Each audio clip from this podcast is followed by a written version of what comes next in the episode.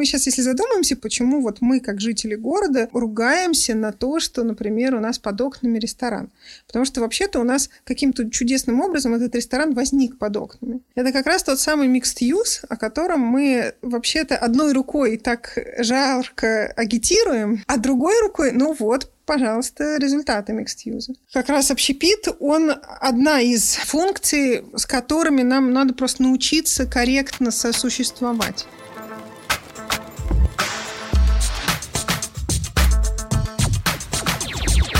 Привет! С вами рубрика «Стрелка Мак» для «Стрелка подкаст» и я ее ведущий Ян Татарский. Сегодня у нас в гостях руководитель Центра городской экономики КБ «Стрелка» Елена Короткова. Елена исследовала, как в разных странах регулируют проблему шумового загрязнения. И сегодня мы поговорим о влиянии городского шума на здоровье, городскую экономику и среду.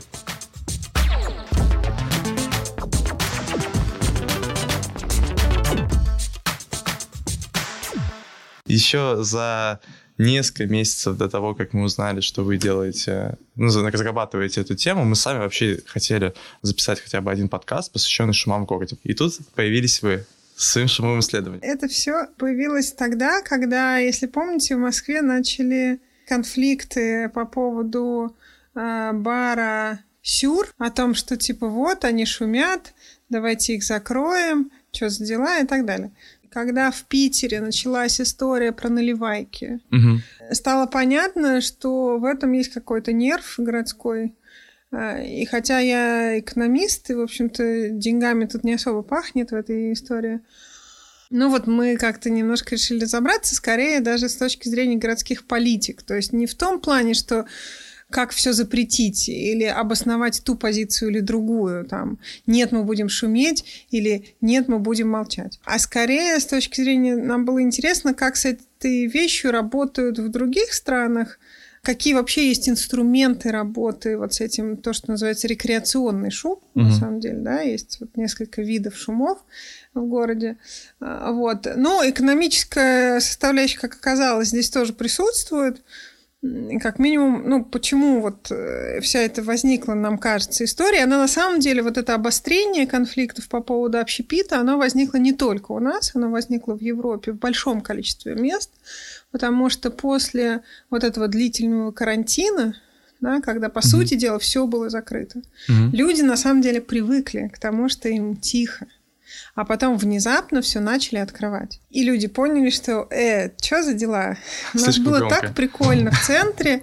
Вот э, я помню, довольно большая была статья зарубежная по поводу Таллина, в которой, ну, собственно говоря, описывался примерно тот же феномен. Когда после закрытого и люди привыкли, и они живут в центре, и там узенькие улочки, и вдруг внезапно все снова э, расшумелось, и начались конфликты, потому что, ну, блин, так хорошо было, а вы теперь нам снова тут... И на самом деле тут все правы. С одной стороны, люди, которые всегда хотят, чтобы было максимально комфортно, и именно им а не тем туристам, которые приехали потусить. Или молодежи, которая приехала сюда наконец-то потусить, потому что Или другим, кто, месяца... кто живет там и тусит там же. Да.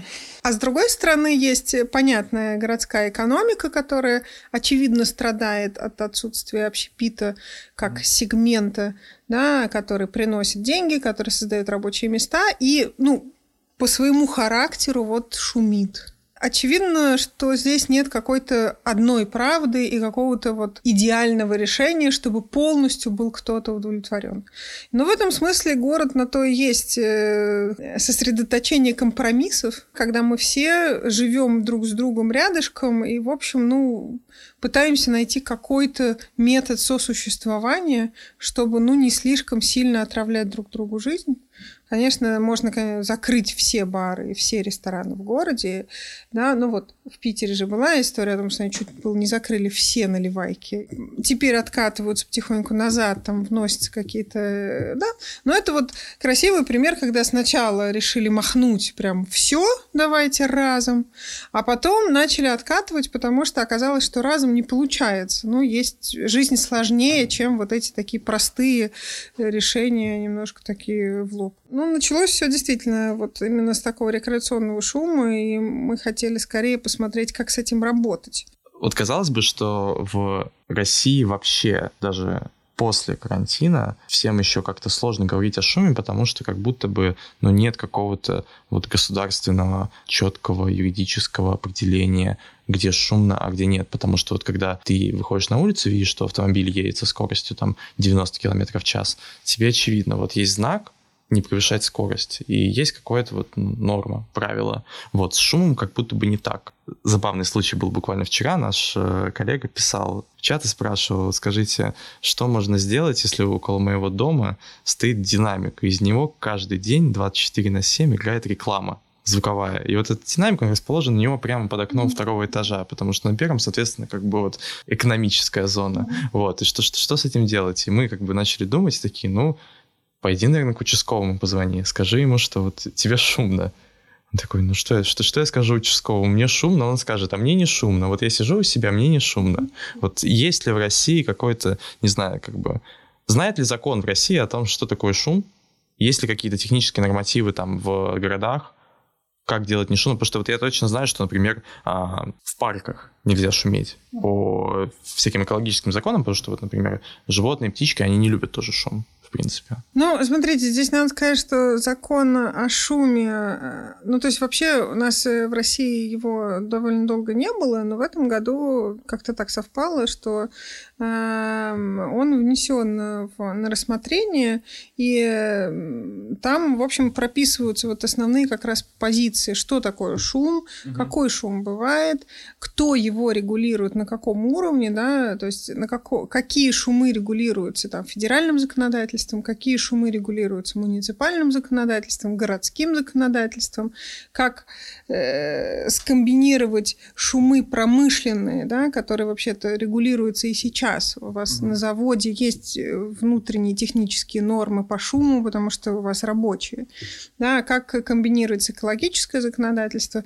Ну вот в этом году сделана такая законодательная, в общем, попытка все-таки закрепить историю о том, что есть шум, и мы вот туда идем и так с ним работаем. А, говоря о зарубежных странах, э, в принципе, законы о шуме – это такая ну, обычная вещь. И тоже они есть и национального уровня, и муниципального уровня.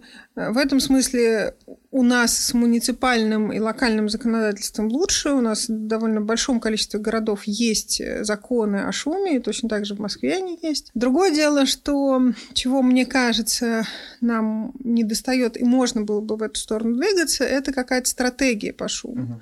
Да, потому что, например, страны, особенно Северной Европы, которые вообще считаются одними из таких самых передовых в плане снижения шума и борьбы с шумом. А, вот. У них есть, например, стратегии шумовые. То есть что мы делаем?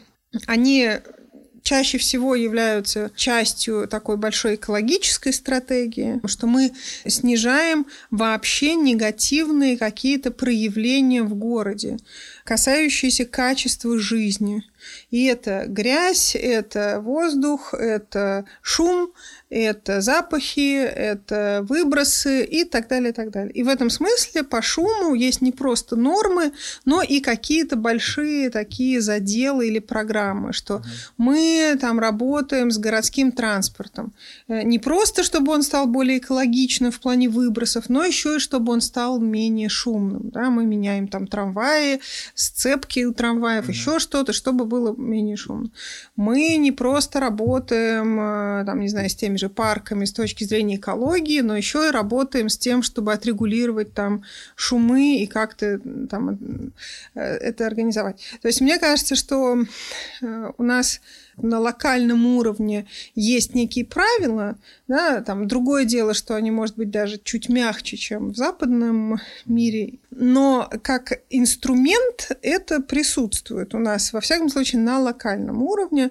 Другое дело, что, ну, мне кажется, можно как-то развиваться в сторону уже какой-то политики, то есть mm-hmm. чего мы хотим от шума в городе, какой шум мы хотим в городе, и где те цели, в работе с шумом, которые устраивают ну, горожан и город в целом, да, чтобы к ним куда-то идти. Давайте, возможно, тогда перейдем к регулированию шума и к вот этим целям. Как я понимаю, вы в том числе смотрели на политики разных стран в отношении шума. Где, по-вашему, самая классная, самая такая продвинутая политика в отношении шума?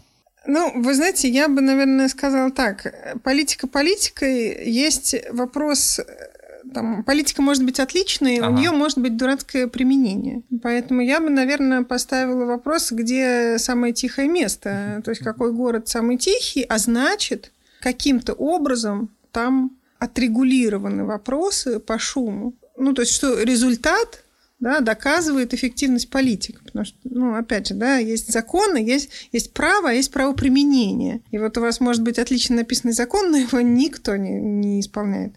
И на самом деле там есть такие вещи, как мониторинг городов мира по шуму, когда сравниваются некоторые города, и там, самый свежий был в 2017 году, немецкий такой рейтинг, и города самыми тихими городами была названа Вена и Цюрих. Э, в этом смысле в обратном, в другом конце находятся Гуанчжоу и Дели. Э, вот. И, к сожалению, Москва и Петербург, только два российских города были учтены, они, конечно, гораздо ближе там, к Гуанчжоу и к Дели, чем к Цюриху или Вене. Ну, там есть довольно много городов в странах с преобладанием мусульманства, и мне кажется, что им, конечно, немножко э, снижает баллы шумовая история с молитвами, которые транслируются на весь город, потому что если посмотреть, вот тот край самых шумных городов, там довольно много городов в странах арабского мира mm-hmm. с преобладанием мусульманского населения. И, ну, это моя догадка, но я предполагаю, что как раз вот эти муэдзины и вот молитвы, которые транслируются, они, конечно, там немножко добавляют или убирают баллы с точки зрения вот результативности, да, это, наверное, Вена и Цюрих. Но вообще мы пытались понять даже не только какие политики лучше, хуже, а вообще как регулируется, то есть при помощи чего регулируется вот этот рекреационный шум. И здесь я бы, наверное, вообще начала с вопроса о том, откуда он берется и почему это стало так актуальным. На самом деле если мы подумаем про общепит и то, как мы его знаем сейчас, и то, каким он был, например, в начале 20 века или даже до начала 20 века, то, конечно, эта сфера пережила довольно большую трансформацию даже с точки зрения дизайна пространства. И э, многие вот такие исследователи отмечают, что, конечно, современный общепит, он сам по себе стимулирует создание большого шума. То есть у нас ушли вот эти, знаете, тяжелые портьеры, mm-hmm. у нас ушли ковры на полу, у нас ушли скатерти, э, у нас ушла закрытая кухня, да, сейчас же кухни очень часто выносят прям в зал. Ну, то есть, если мы вот вспомним какие-нибудь фильмы, там, знаете, начала 20 века или даже, ну, фильмы, которые показывают ту эпоху, то ресторан — это такая вещь, ну, довольно пафосная, да, вот, с большим количеством, как ни странно, шумопоглощающих покрытий. И э, многие исследователи говорят, что как раз одна из причин, почему вообще рекреационный шум стал э, такой важной вещью и стал причиной конфликтов, это как раз вот эта смена дизайна. Да, все стало как-то упрощаться, двигаться вот в сторону того, что может быть вообще важнее еда, чем обстановка. Но и в этом смысле тоже тут есть э, большая сложность, потому что в мире проводится довольно большое количество исследований о влиянии того, в каких условиях мы кушаем, на то, как мы кушаем, что мы кушаем, что нам вкусно и невкусно. Примерно четверть напитков, употребляемых в воздухе, то есть в самолете, это томатный сок. На Земле он не составляет такой процент высокий. Это связано с тем, что шум, который мы очевидно потребляем в самолете, да, вот этот, он сильно влияет на наши вкусовые рецепторы. У нас другое восприятие сладкого, соленого, умамности.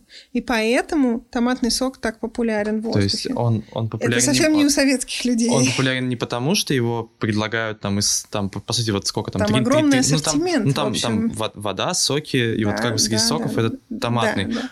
А именно потому, потому что... что у нас на самом деле восприятие вкусовое меняется от шума. И на эту тему ведут довольно серьезные исследования в разных, там, в Великобритании, вот в Австралии, в Новой Зеландии, э, когда люди смотрят, а как мы воспринимаем вкусы в зависимости от количества шума. И в этом, на самом деле, тоже довольно большая такая правда жизни, потому что если вы вспомните, каково вам кушать в шумном баре, где очень громкая ритмичная музыка, и каково вам там выпивать. И сравните свои ощущения с тем, как вы сидите в каком-то достаточно тихом месте, и вы можете даже ту же самую еду кушать. Скорее всего, ну, ваше восприятие еды будет совершенно разным.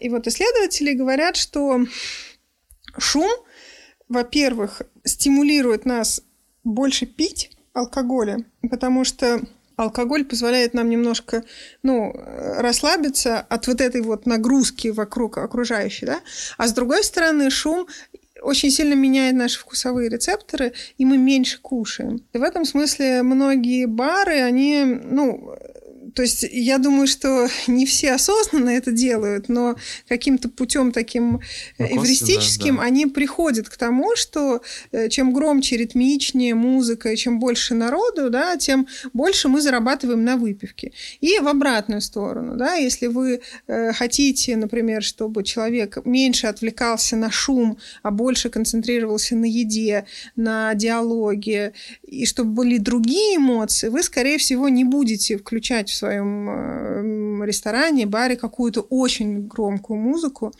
Вот. В общем, на этом это такая очень большая на самом деле тема, и вот этот акустический дизайн, который сейчас э, такая довольно модная штука за рубежом, когда делают именно акустический дизайн ресторана. И есть на самом деле еще одна вещь, которая очень урбанистическая, и, на мой взгляд, мы как-то о ней, на самом деле, думаем, какая данности нам. Но, тем не менее, ведь вот мы сейчас, если задумаемся, почему так происходит, почему вот мы, как жители города, ругаемся на то, что, например, у нас под окнами ресторан. Потому что вообще-то у нас каким-то чудесным образом этот ресторан возник под окнами. Это как раз тот самый mixed use, о котором мы вообще-то одной рукой так жарко агитируем, да, а другой рукой, ну вот, пожалуйста, результаты микстьюза. Когда вы под квартирами людей создаете другую функцию, mm-hmm. которая, в общем, ну, дает довольно большой негативный эффект. Это я не к тому, что микстьюз плохо, и надо сейчас обратно вернуться в четкое деление на жилую зону, рекреационную зону, рабочую зону и так далее.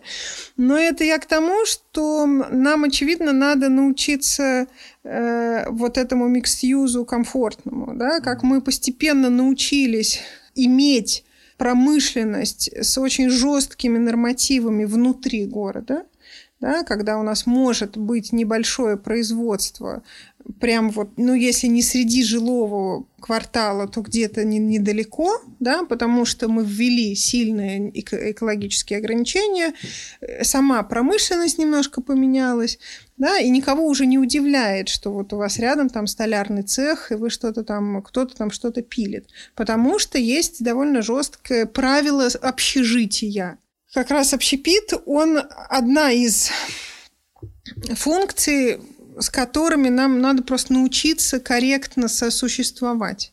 Мы уже поняли, что это хорошо с точки зрения экономики, с точки зрения э, баланса городской жизни, с точки зрения на, наполненности улиц и так далее. Но вот следующим этапом разобраться, а как нам еще и достичь баланса в плане комфортности тех, кто вообще здесь всегда жил, и, в общем, никого не просил, чтобы у них, то, знаете, под окнами 500 ресторанов открывались. А есть ли где-то уже готовые решения, которые позволяют вот сбалансировать? А, да, да, да. Вот как раз, собственно говоря, об этом мы пытались э, как-то подумать. И э, на самом деле типов этих решений, их несколько, и мы их даже как-то умудрились немножко структурировать. Одним из типов э, решений э, является режим. Ну, понятно, что режим это в смысле, когда вы можете шуметь, когда вы не можете шуметь. А, и как ни странно, довольно большое количество городов, э, и причем европейских городов, весьма сильно ну, ограничивают этот шум, особенно шум на внешних террасах и верандах. Там, например, э, в Париже вы не можете э, шуметь после 10 вечера на верандах и террасах. Вы должны их либо закрывать какими-то большими такими полотнами, да, чтобы они поглощали шум, либо вообще закрыть террасу после 10 вечера, потому что, ну, простите, людям надо спать. В Вене точно так же. Если рядом есть жилье, то в 10 вечера вы должны веранду свою закрыть. А дальше у вас, по сути дела, вы шумите, но вы внутри помещения шумите.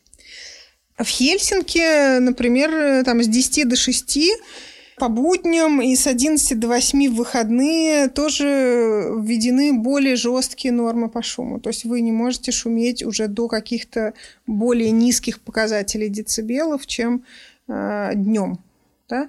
Точно так же можно отрегулировать режим живой музыки, режим записанной музыки. То есть вот через режимы можно совершенно спокойно это делать ну, то есть кому-то может показаться, что это просто там совершенно не демократично, и это нарушение прав и свобод тех, кто хочет все-таки потусить на свежем воздухе, и почему мы должны, значит, вот. Но на самом деле я как-то однажды разговаривала с э, людьми, которые живут в городе э, Кембридж. Это э, город, где находятся MIT, Гарвард и вот эти институты. И там, на самом деле, тоже была довольно большая проблема. И в самом Бостоне, который, в общем-то, через реку находится, и там в определенные периоды, ну, с приходом определенных мэров, вообще была история о том, что просто закрывались точки общепита на ночь. Там, правда, не просто про шум была философия, а про то, что наш город для людей серьезных, которым утром надо вставать. И вообще-то наш город для студентов. Ну, например, учитывая, что, знаете, ни в Гарварде, ни в MIT не то чтобы легко учиться, да, и, соответственно, студенты, как люди несознательные, имея под боком бар, они имеют большой соблазн туда идти. Поэтому легче просто ввести ограничения на работу бара. И это, ну, тоже, согласитесь, какая-то позиция ради весьма высоких целей, чтобы просто, ну, люди занимались чем нужно, а не значит, развлекались. Вот, ну, надо сказать, что на текущий момент это точно не так. Во всяком случае, четыре года назад, когда я там училась, по ночам можно было кое-где и выпить, и закусить. Но сам подход тоже, в общем, мне кажется, такой довольно э, интересный. Вот, еще одна история, такая же про режим, это вопросы узких улиц. Угу. На узких улицах, например, в Барселоне, там, э, если там, типа, улицы уже, чем 7 метров или 9 метров, по-моему, э, там тоже э, надо закрыть, то есть надо шум снизить раньше, чем на широких улицах. Ну, потому что, понятно, да, вот это вот эхо, которое отскакивает от стен, оно мешает гораздо сильнее, чем на широкой улице, да. Еще один метод, которым Э, ограничивают шум рекреационно, это внутренняя организация пространства. Ну вот в Париже, например, если вы играете живую или записанную музыку, то вы обязаны держать свои окна закрытыми вечером. И в Берлине вот примерно такая же история, что бары и заведения, они тоже могут работать ночью, но только закрыв все окна и двери. И отдельная история, которая тоже применяется за рубежом, и она, кстати, применяется частично у нас, это специальные зоны просто в городе. Ну вот в Мадриде, например, есть вообще красные зоны, так называемые. Э, в них просто время закрытия ресторанов и баров раньше на два часа, чем в других частях города. Потому что здесь очень много жилья, большинство здесь не протусить а большинство здесь про э, как-то отдыхать. Точно так же в Барселоне, например, есть э, регионы, где есть ограничения по времени на трансляцию живой музыки. Здесь можно до 11 э, после 11, а вот уже там в соседнем районе нельзя после 11. Опять же, потому что, ну, вокруг люди живут и желательно и хотят спать. Вот, в Берлине есть просто специальные нормы по шуму для жилых зон, для коммерческих, и есть э, то, что называется вообще тихими зонами, это леса, парки, всякие какие-то зеленые зоны. Там самые жесткие нормы по шуму, то есть там ночную дискотеку ну, не особо вообще проведешь. Mm-hmm. И Аналогичная история и в Цюрихе, и в Осло есть. Э, ну, то есть просто зонирование, шумовое зонирование города. Вот у нас есть такое и такое. И, соответственно, чем э, более жилая зона, тем строже регулирование шума. И это такой третий инструмент, да, ну, четвертый инструмент, который нам показался довольно веселым, с одной стороны, с другой стороны, мне кажется, он тоже довольно живой в нашем медийном таком мире. Это самые разные премии за тишину. А, вот, например, э, во Франции дают премию городам, э, территориям за то, что они побороли шум.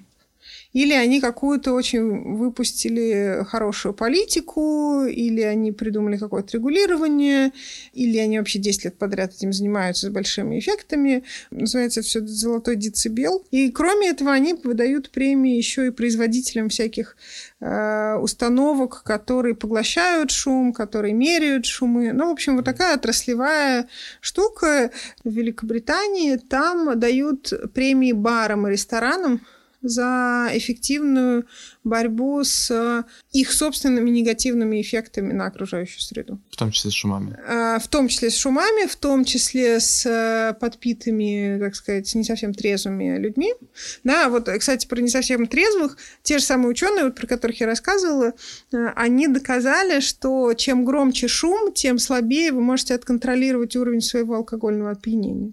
И поэтому в тихом ресторане, ну, так сказать, напиться до невменяемости вам гораздо сложнее, чем в шумном баре или в каком-то вот таком месте, где очень громкая шумовая нагрузка. Ну, просто потому что мозг на многое другое отвлекается, у вас более рассеянная какая-то концентрация, сознание и так далее и оно само себя вот, да, раскручивает. У вас шумная музыка, люди больше пьют, чем едят, отсюда возникают э, не совсем трезвые граждане, которые хорошо, если сидят внутри, а еще они иногда выходят на улицу и начинают, так сказать, кричать, шуметь э, вокруг, да, ну и вот раскручивается такая спираль негативных эффектов, опять же, с точки зрения тех, кто живет над этими улицами, над этими местами.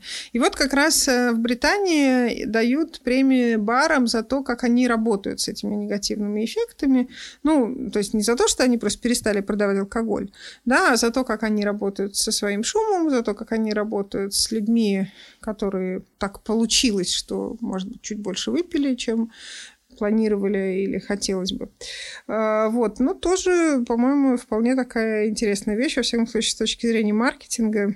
Почему бы и нет? В Москве у нас э, есть режимы по времени, действительно. Там с 11 до 7 утра у нас запрещено, там пиротехника, всякие крики, свисты, строительные и ремонтные работы.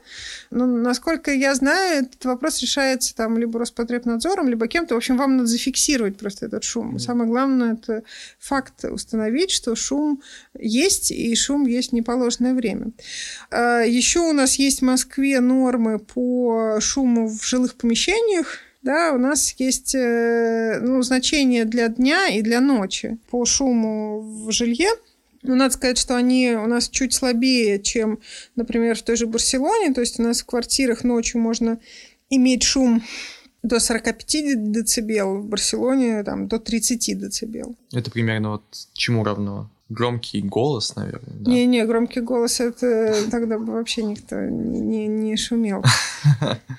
О, чему равно это вот я не могу вам, наверное, изобразить.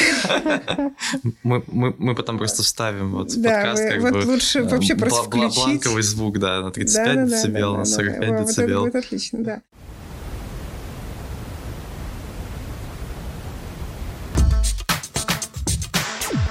И на самом деле у нас э, есть еще вот эта зона возле жилья. То есть у нас есть максимальный уровень шума на территориях возле жилья. Это вот там 70%, 70 децибел или 60 децибел э, в вечернее время. Но тоже здесь вот мы чуть либеральнее подходим к шуму, потому что в Берлине, например, 50 и 40. И, наверное, последнее, что еще хотелось бы про это про все сказать, что на самом деле шум, кроме э, такого эмоциональной нагрузки, да, эмоционального эффекта, Э, что вот мне не дают спокойно спать или работать, или концентрироваться, или еще что-то.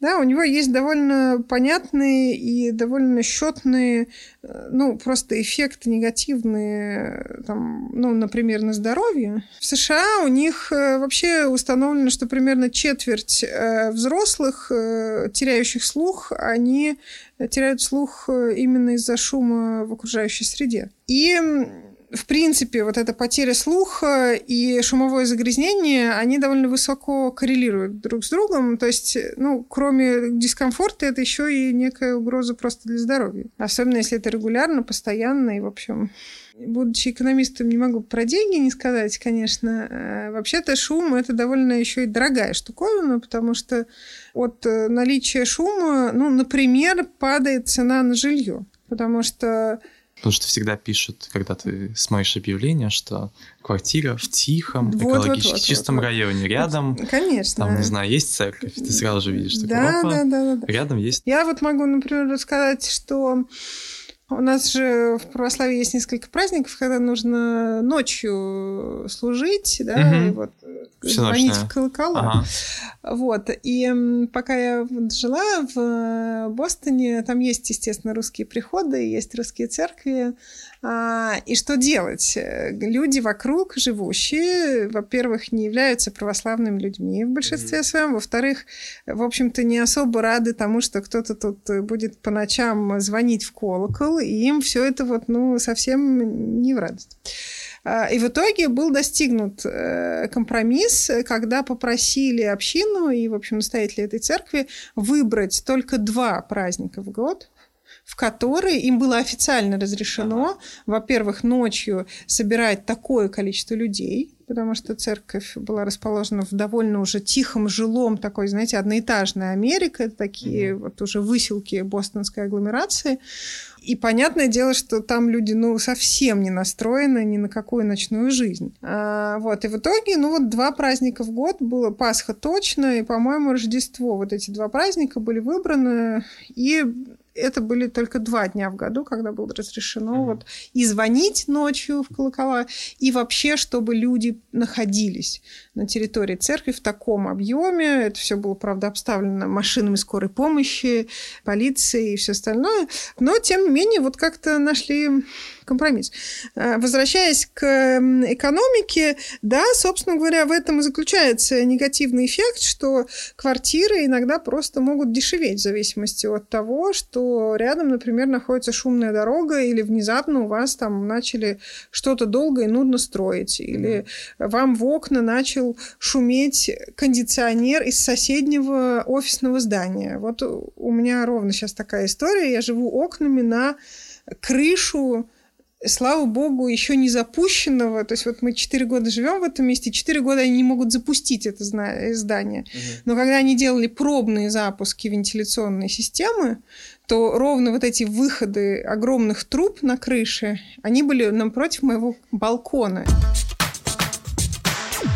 Что делать нашим городам вот с такими ситуациями? Вот, например, я сейчас, казалось бы, я думал, что я живу не на очень шумной улице, на самом деле. То есть я вот живу как бы на севере Москвы, район аэропорт. Улица перпендикулярная Ленинградскому проспекту, достаточно удаленная от него, то есть, ну, одностороннее движение даже, то есть нет какого-то как бы встречного потока, не встречаются звуки.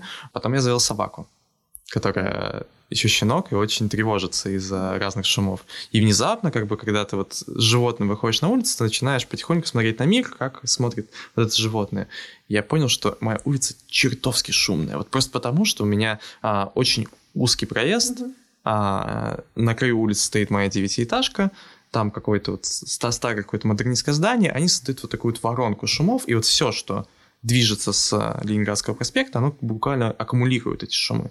И вот как будто бы есть вот не только такие как бы чисто градостроительные ситуации, когда у тебя есть узкая улица и там какие-то источники шумов, а вот, например, как вы описываете, что вот напротив дома построили просто офисный центр, например. И вот с центром там уже ничего не сделаешь, то есть он как бы стоит, он будет стоять, наверное. Да, он будет стоять, и понятно, что когда-то он будет запущен. Да. Но дальше вопрос будет только во мне и в нормах, да, потому что э, надо будет понять, насколько шум в нашей квартире действительно превышает нормы, которые, при помощи которых мы можем как-то воздействовать на товарищей, так сказать, через улицу. Вот. Если же нет, ну, значит, э, дальше передо мной стоит, в общем, довольно простой выбор. Я с этим смиряюсь, угу. да, или я переезжаю в какое-то другое место, которое меня больше устраивает. А эта квартира, естественно, с некоторым дисконтом, э, там, не знаю, передается кому-то следующему. И вот он, Пока экономический эффект да, от шума. Угу. Скорее всего, как только что-то возникнет, возникнет дисконт, то есть снижение цены. Скажем так, западные аналитики в нашей научной области я не нашла каких-то исследований на эту тему, но вот э, там во Франции исследование говорит, что каждый процент жилья, процент шума вокруг жилья, он примерно там на треть процента снижает стоимость жилья. В Италии тоже проводили такое исследование, и они оценивают еще жестче, что примерно 10-20% падает цена жилья, когда вы э, находитесь рядом с барами и ресторанами. Mm-hmm. Вот. И здесь, на самом деле, большой вопрос заключается в следующем. Ну вот вы, как владелец квартиры, получается, несете некие вмененные издержки, да, то, что вы, в общем, это не по вашей вине. Mm-hmm. Да, и дальше вы решаете, что вам делать с этой квартирой. Вы дальше в ней живете сами, или вы ее сдаете, например, туристам, которым как раз вот, вот которых вот как там. раз не, не, вообще не, не проблема, и они, в общем, может быть, для этого и приехали, или какая-то часть туристов приезжает в города для того, чтобы в том числе потусить и пожить ночной жизнью. Ну, дальше возникают вопросы, согласны ли ваши соседи с тем, чтобы у них тут жили какие-то непонятные туристы, да? Ну, вы знаете, наверное, что там с Airbnb происходит в том же Амстердаме. Ну, это, это кажется, как раз две какие-то очень параллельные, буквально даже, возможно, касающиеся друг друга истории да. о том, что вот есть и, а, условно говоря, в представлении горожанина, который всю жизнь жил в своем историческом центре, что есть две вещи, которые его раздражают. Это турист, который захватил его дом при помощи Airbnb, и бары, в которые ходит этот турист. Да, если сам житель не любит бары, да. например. Ну, опять же, понимаете, здесь вот в этом-то и сложность, и прелесть города, что это место, где каждый, в принципе, может найти себе э, какое-то место, удовлетворяющее его потребностям. Mm-hmm. Но не хочешь ты жить на центральной улице, ну, не хочешь ты встречаться с этими туристами. Ну, хорошо, продал квартиру, купил в другом месте квартиру. Слава богу, даже в нашей стране рынок недвижимости открыт, в этом нет никакой э, сложности.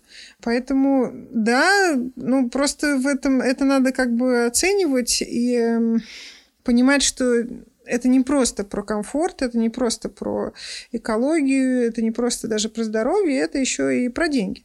И mm. тут есть еще один момент денежный, потому что ведь какие-то люди или кто-то не хочет уезжать, он начинает вынужденно тратить деньги на то, чтобы свою квартиру э, сделать более тихой. Да, он меняет окна, хотя, в общем-то, он не должен был бы этого делать и не планировал, да, но для него пока локация более важна, чем все остальные негативные эффекты, и он вынужден это делать. И это тоже экономический эффект от шума. Потому что кто-то начинает так бороться с шумом, когда ты не можешь, например, а, или не хочешь менять локацию, когда нормы городские все соблюдены и никто не нарушает закон, но тебе все равно шумно, ты идешь и что-то делаешь. Да? Иногда это делает кто-то. Например, рядом со Сколково вот выезд на бизнес-школу, там есть э, кусок развязки, который проходит я уж не знаю, как там это так получилось, но он проходит буквально там в 15 метрах от жилых окон, причем я, на первом я, я, я, кажется, этаже. видел фотографию такой, так, да, где да, вот да, да, развязочкой, да. там прям окошко вот, смотрит вот. на это. И очевидно, что в такой ситуации должны возникнуть дополнительные издержки. Вопрос, кто их будет нести, если я ну, не ошибаюсь, и вообще по общей логике такой, их должен нести строитель дороги. Да? Он должен построить и э, шумозаградительные такие экраны, и, в общем-то, даже поменять окна угу. в соседнем доме, потому что издержки создал строитель или город, который построил эту дорогу. Ну, и это, в принципе, бывает. совершенно нормальная история. Но, насколько я знаю, в Москве это бывает, и меняют э, и окна, если долго просить и громко требовать. Э, и ставят шумопоглощающие экраны вдоль, например, трамвайных линий, потому что, ну, у нас трамваи такие Если пока еще не шумные, поменяли, да. да, вот сейчас спустили новые, они как-то потише стали. Угу. А, вот, но это в любом случае, вот он экономический, денежный эффект от шума, который меряется в деньгах. Ну и еще один эффект, который мерить, который, в принципе, можно совершенно спокойно померить в деньгах, это вообще-то усилие города на то, чтобы разруливать все эти конфликты. Если мы воспринимаем сотрудников там, мэрии, не знаю, Роспотребнадзора, кого-то еще как людей, которые получают деньги из наших налогов, да, то, собственно говоря, вместо того, чтобы заниматься чем-то другим, они... Они занимаются разруливанием конфликтов. Ходят в бары. Ну, это другая история. Они там приходят, что-то меряют, начинают ага. какие-то совершать действия и так далее. Если бы не было шума, эти люди были бы заняты какими-то другими вещами. И наши деньги пошли бы на какие-то И наши более... деньги пошли бы на другие вещи, угу. да. И вот э, в Великобритании, например, есть целая политика о том, как считать эти дополнительные затраты госаппарата на работу с конфликтами по шуму. Угу. И они это тоже считают негативным эффектом от шума. И они тоже его складывают вот в эту же корзиночку. Вами была Елена Короткова и рубрика «Стрелка Мак» для «Стрелка подкаст». Подписывайтесь на наш подкаст, ставьте оценки в iTunes и делитесь этим выпуском. Пока!